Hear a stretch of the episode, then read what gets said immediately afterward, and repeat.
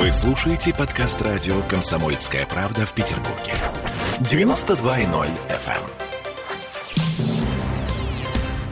Ну и продолжаем повестку. Петербург покраснел, дамы и господа. Нет, не из-за того, что происходит на избирательных участках в преддверии выборов. Спасибо, спасибо, Сережа, что ты да, помнишь о главной повестке Петербурга.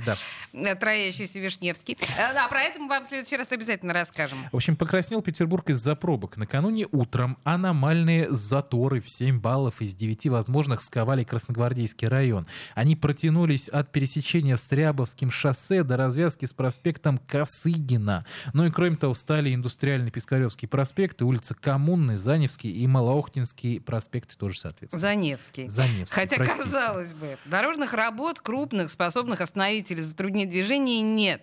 Аварий, ну, так, в целом, стандартное количество без аномального всплеска.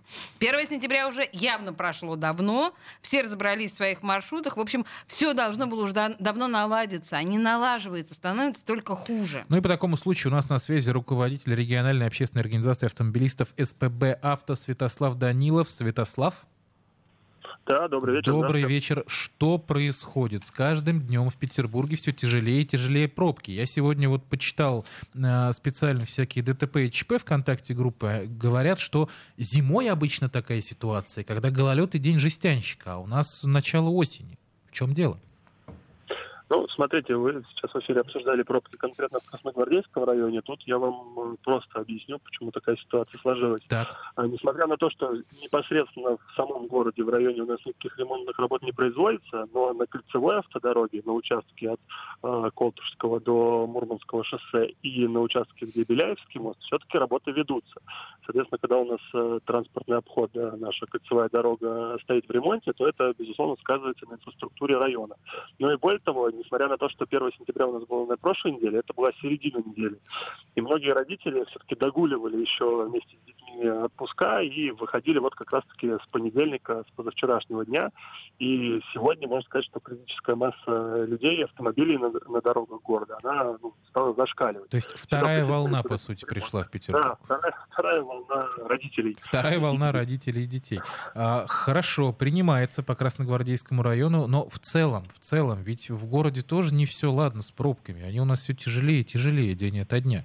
Дело тоже в первом сентября. Ну, в первом сентября, пятом сентября, как мы сейчас выяснили.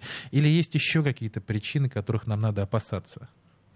Э, Да, конечно, причина есть. Ну, вы же понимаете, что автомобилизация – это процесс, э, который идет э, по возрастающей, да, с каждым годом автомобили в городе становятся выше, и если развитие транспортной инфраструктуры, дорожного строительства э, и стимуляции там, людей пересаживаться на общественный транспорт не работает так, как должно работать, да, соответственно, мы получаем с вами э, большее количество заторов просто потому, что на дорогах становится большее количество машин. Это Мгм. процесс естественный, да, и задача любого правительства, не только нашего города, а любого города, как раз-таки регулировать вот эти вот темпы автомобилизации, развивать инфраструктуру и мотивировать людей э, пересаживаться на общественный транспорт. У нас же, к сожалению, ни того, ни второго не происходит. Хорошо, то есть я правильно понимаю, что, проще говоря, Петербург уже не вмещает количество автомобилей, которые в него пытаются впихнуть.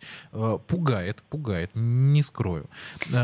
Э, Слушайте, ну да, Так. ну, не впи- впихнуть невпихуемое. Спасибо большое. Э, На связи со студией радио «Комсомольская правда» был руководитель региональной общественной организации автомобилистов СПБ «Авто» Святослав Данилов.